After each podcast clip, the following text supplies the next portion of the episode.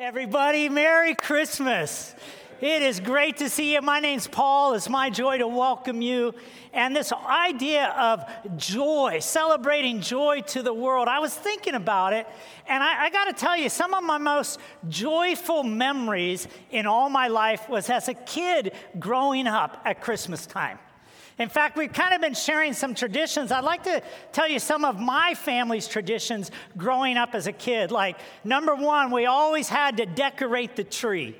And I want to tell you, in our house, we had this artificial tree, and it was the most, it was the gaudiest, most over decorated tree you've ever seen.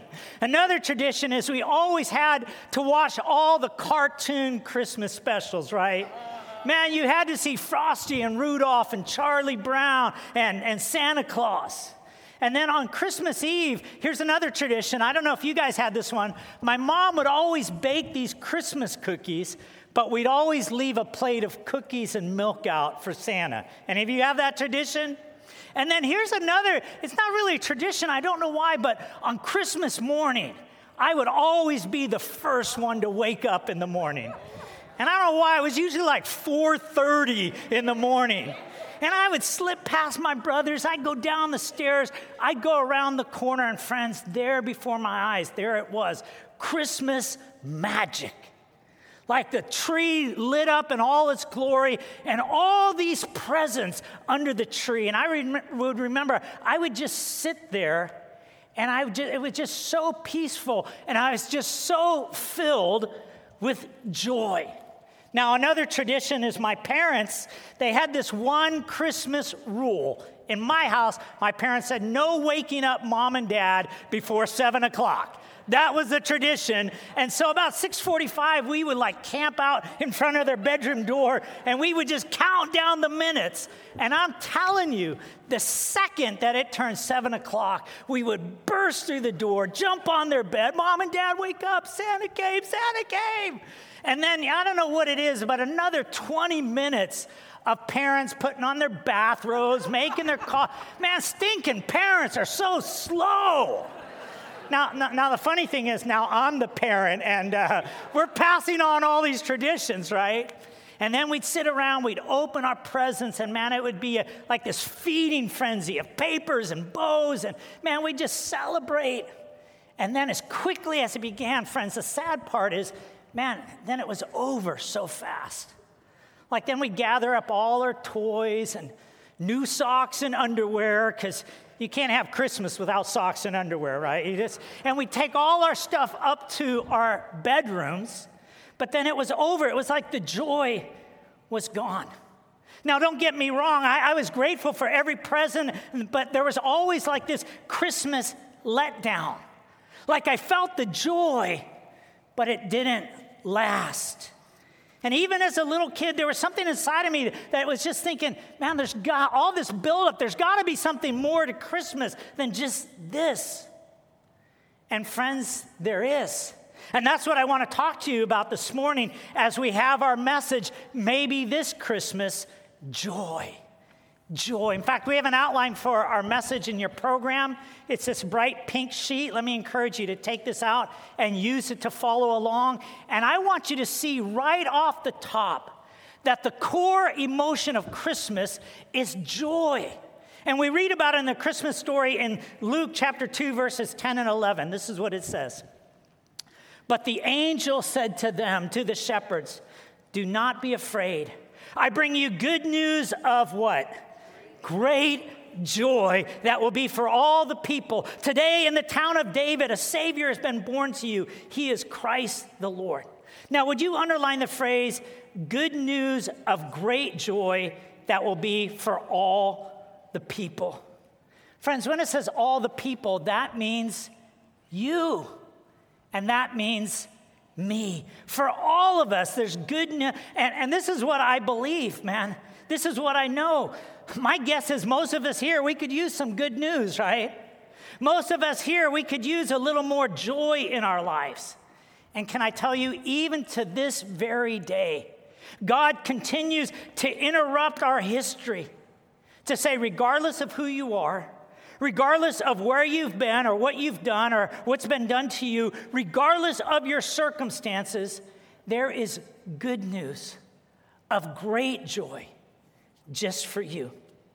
Now, I want you to think about what comes to, to mind when you hear the word joy. What's the meaning of the word joy? Does it mean you walk around feeling happy all the time? And if you don't feel that way, does it, does it mean you're supposed to fake it? Friends, listen. Joy is so much deeper than that. Joy goes beyond our circumstances. Joy is stronger than the ups and downs that we all face in life. Friends, joy is this confidence that I have in the unconditional love of God. Joy is this assurance that my Heavenly Father will never leave or forsake me.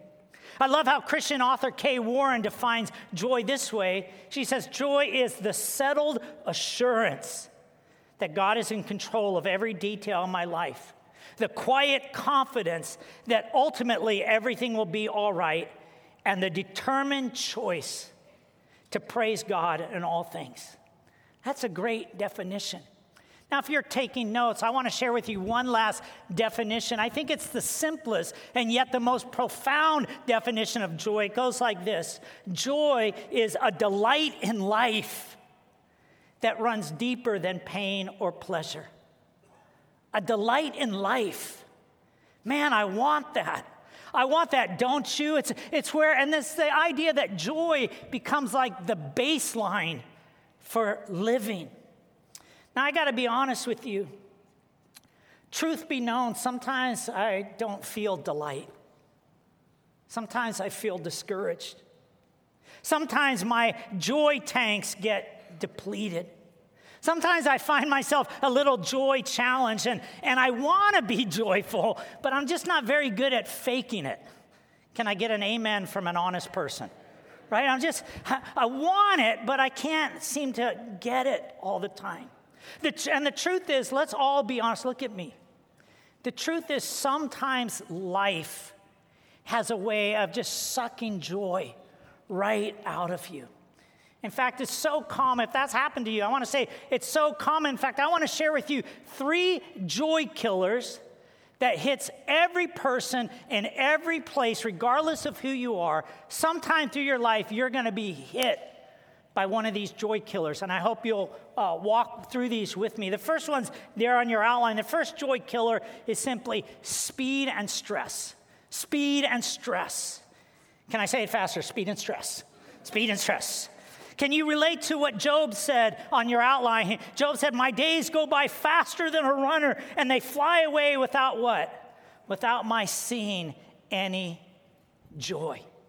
See, one of my biggest fears for you and me in this time of year is we get so stressed, so overwhelmed, so overextended that we miss the joy that God sent for us. And friends, the truth is, it doesn't just happen at Christmas. For some of us, if we're not careful, speed and stress become the norm. They become the pattern of our lives where we have all this movement, but very little meaning, and then we lose our joy our delight in life. In fact, I put a story there on your outline from the life of Jesus, and I want you to see this happened to two sisters. Here's a story picks up in Luke chapter 10. Two sisters, they open up their home to Jesus, and this is what it says. Martha opened her home to him. She had a sister called Mary who sat at the Lord's feet listening to what he said. But Martha, now check this out, but Martha was distracted by all the preparations that had to be made. And she came to him and asked. And here's where we clue in that maybe Martha lost some of her joy because she asked, Lord, don't you care? Don't you care that my sister has left me to do all the work by myself? Tell her to help me. Martha, Martha, the Lord answered, you are worried and upset about many things, but only one thing is needed. Mary has chosen what is better, and it will not be taken away from her. Now, guys, listen to me. In all fairness to Martha, she, she wasn't doing anything morally wrong, right? She, she wasn't out shoplifting from the mall. She's, she's not out selling drugs. She's getting dinner ready for her guests. She's doing a good thing. But she got so distracted, so stressed out trying to get dinner ready for her guests that she almost missed that the Son of God, the King of Kings and the Lord of Lords, was sitting right there in her living room and she's worried about burning the pot roast. See, she almost missed it. But she's not the only one. True story of a family at the mall, and a little girl walks by and she sees a live nativity scene. And she goes, Oh, mama, mama, look, there's, there's Joseph and Mary and little baby Jesus. And the mom was so stressed out, she said, Hey, I don't have any time for that nonsense. Can't you see I'm trying to get ready for Christmas? do, do you see the irony in that statement? I don't have time for that nonsense. I'm trying to get ready for Christmas, Christ Mass. Friends, can I tell you this? This is so key. Because when you take Christ out of Christmas, all you get is a miss, right? You miss it. You miss the point. You miss out on God's gift of joy. It's the first joy killer speed and stress. The second one, would you write this down? Is sorrow and suffering. And if you're here today, and if you've lost a loved one, if you're dealing with a painful breakup, if you're living in chronic pain, if you're in a season of sorrow and suffering, you can probably relate to the cries of the exiles found in Lamentations 5, verses 15 through 21 on your outline. It says this Joy has left our hearts. Our dancing has turned to mourning. Our hearts are sick and weary, and our eyes grow dim with tears. And then here's the prayer Restore us, O Lord, and bring us back to you again. Give us back what? The joys we once had. Do you know the reason the writer is praying this prayer is he knows that he can't just produce joy on his own. He needs God to do something for him that he can't do for himself. And friends, I, I, can I tell you, I know exactly what this verse feels like. This year, when I lost my dad, when my dad died of cancer, man, I had to walk through this season. And I still had to function. I still had to be a pastor and a dad and, and, and a husband. Yet I found myself, it was like my heart took such a hit that it was bruised. And so, any little touch, any little stress, I was quicker to get frustrated. It was easier to be mad than to, to be merry. And but here's what I did, friends. I began to pray this Lamentations prayer, and I want to tell you, God is slowly helping to bring my joy back. And if you're in that place, I want to tell you, God has a gift, and He can do that for you too. In fact, those of us who have lost a loved one this year, I want to share with you one of my favorite Christmas poems, and I want to do it in honor of our of our lost loved ones called My First Christmas in Heaven. And I just want to read part of it. It goes like this I see the countless Christmas trees around the world below with tiny lights like heaven's stars reflecting on the snow. I can't tell you of the splendor or the peace here in this place.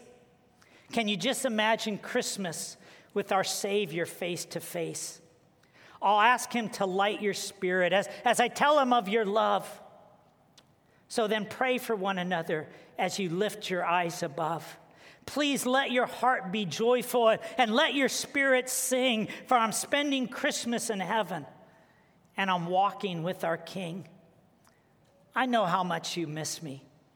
I see the pain inside your heart, but I'm not really that far away and we, we really aren't apart. So be happy for me, loved ones. You know I hold you dear, and be glad I'm spending Christmas with Jesus Christ this year. Can I tell you, I, I find joy in knowing that my dad is in heaven. He's at home with Jesus, and I will see him again. But it's been a joy killer, suffering and, and loss. The third one there on your outline affects all of us. To a person in this place, the third joy killer is sin and selfishness. Sin, my sin and selfishness. Do you, friends, do you understand how that taints and, and, and trips up your ability to experience joy in your life? I, I want you to picture it this way. Uh, just pretend or imagine it's Christmas Eve and you're walking on the beach. Beautiful day, you're enjoying the waves, and someone comes up, they're dressed like in Christmas, they're dressed up for Christmas, and they walk up and they have a plate of homemade Christmas cookies kind with the frosting on top, and, and you love Christmas cookies, and they say, Hey, Merry Christmas, would you like a cookie? Oh, I love cookies. And you take one, and as you start to walk away, you just trip a little bit, and you drop your cookie, and it falls in the sand. And of course, it always falls frosting side down, right? And you pick it up, and you want to enjoy it so much, but man, once the sand's in the cookie, man, you just can't enjoy it anymore. It like robs you of the joy. And the sin and selfishness, they do the exact same thing, friends. I want you to see this in the, in the way King David writes Psalm 34. You know, in Psalm 34, King David, he was the king. He had all the riches and honor and power. He had all the cookies his heart could desire. He had everything in life to make him happy. But he was sinful and selfish and he committed adultery with Bathsheba. And then he killed her husband to try to cover it up.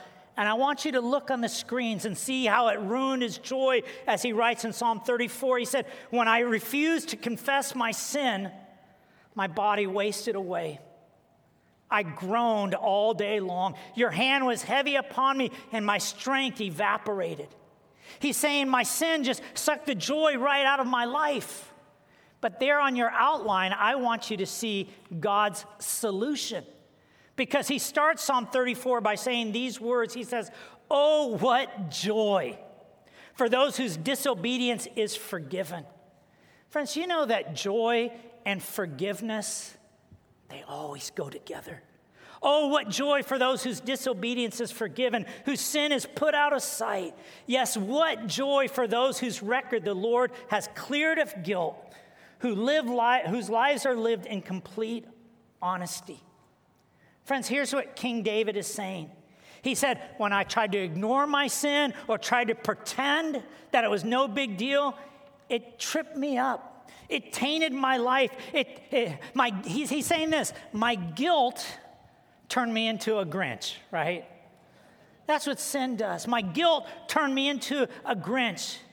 He says, But then when I knew that my sins were forgiven and I knew I was right with God, it brought me back to this to joy, to joy.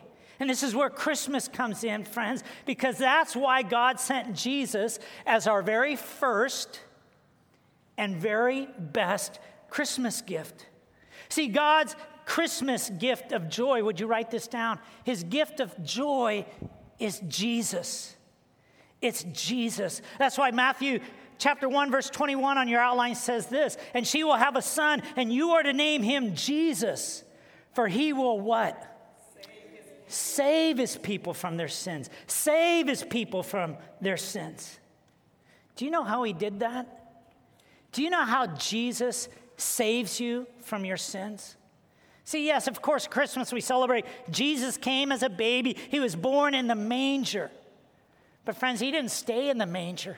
He grew up, lived a perfect, sinless life, and then at the right moment, he died for our sins on the cross, paying the penalty so that your sins could be forgiven, so that your relationship with God could be restored. And then he resurrected from the dead so that you can know that there's life after death and receive the gift of eternal life. That's why the late Reverend Billy Graham, he always said this about Christ at Christmas. He said this The very purpose of Christ coming in the world was that he might offer up his life as a sacrifice for the sins of men. He came to die. This is the heart of Christmas. You see, the heart of Christmas is God giving you the most wonderful gift. And friends, it didn't come from a mall. It didn't come from a jeweler. It didn't come from a car dealer with a red bow on the top. God delivered his gift of joy in a manger. Can you see it? Can you see it, friends? Right in the middle, the heart of the word. It's the clearest picture of joy. J O Y. In fact, write this down. Here's what joy is J O Y. Joy is that Jesus offers you joy. Jesus offers you joy. It's his gift to the world. Yet at the same time, friends, can I tell you, it's a funny thing about gifts. They're not really yours until you receive them for yourself. And I want to, you to think about all the joy killers. Are you stressed out? He'll give you the gift of his peace. Are you broken and in sorrow and suffering? He'll bring hope and healing to your heart. Are you struggling and guilty over sin in your life? He'll bring His grace and forgiveness when you receive the gift of Christ in your heart. In fact, I want you to, to think of the Christmas story this way. Do you know the very moment that Jesus was born? We see it on your outline. In Luke 2 7, it says this And she gave birth to her firstborn son. She wrapped him in cloths, laid him in a manger, because, now check this out, there was no room for them in the inn. There's no room for them in the inn. Every time I read that verse, man, it always hits me. Like I always think, man, if that innkeeper only had known. Like if he knew who was being born on that holy night, that Jesus, God's Son, the King of Kings and the Lord of Lords, if that innkeeper had only known who was being born, surely he would have made room, right? I don't care who's staying in the inn. He's saying, Excuse me, but you're out. He would have helped them pack, he would have got them out, he would have gave Jesus the best room in the inn. Now, here's why I'm saying this because the innkeeper didn't know, but you do. And as you sit here in this moment, right now, you're the innkeeper. And you have a choice to make. Will you make room for Jesus in your home, in your heart? You see, this is how we're called to respond to joy. Would you write this down? The first step is you have to receive it.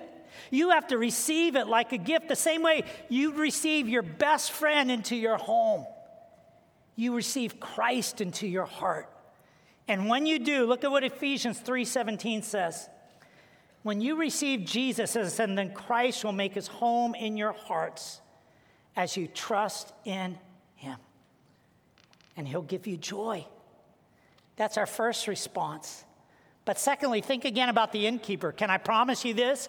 From that day on, if, Jesus, if he would have known that, guess what? The whole rest of his life, everyone he met, guess what he'd say? Hey, guess who was born in my inn? guess who stayed in my place?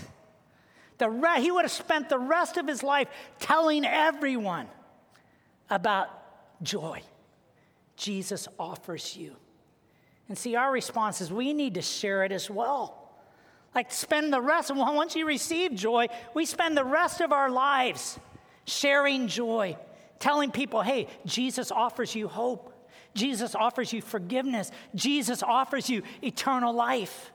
Like to live your life like the shepherds did in Luke 2 17 through 19. It says, after seeing him, the shepherds what? Told everyone what had happened and what the angel had said to them about this child. And all who heard the shepherd's story were astonished. But Mary kept all these things in her heart and thought about them often. Well, I want to close by giving you a chance to receive and share God's joy right now as we pray together. Would you pray with me? Like if you're here this morning and you know that this is your day to open your heart to receive God's gift of joy and ask Jesus to forgive your sins and be your Savior. If that's you, I'm just going to ask you, would you just slip up your hand because I want to pray for you? God bless you. God bless you.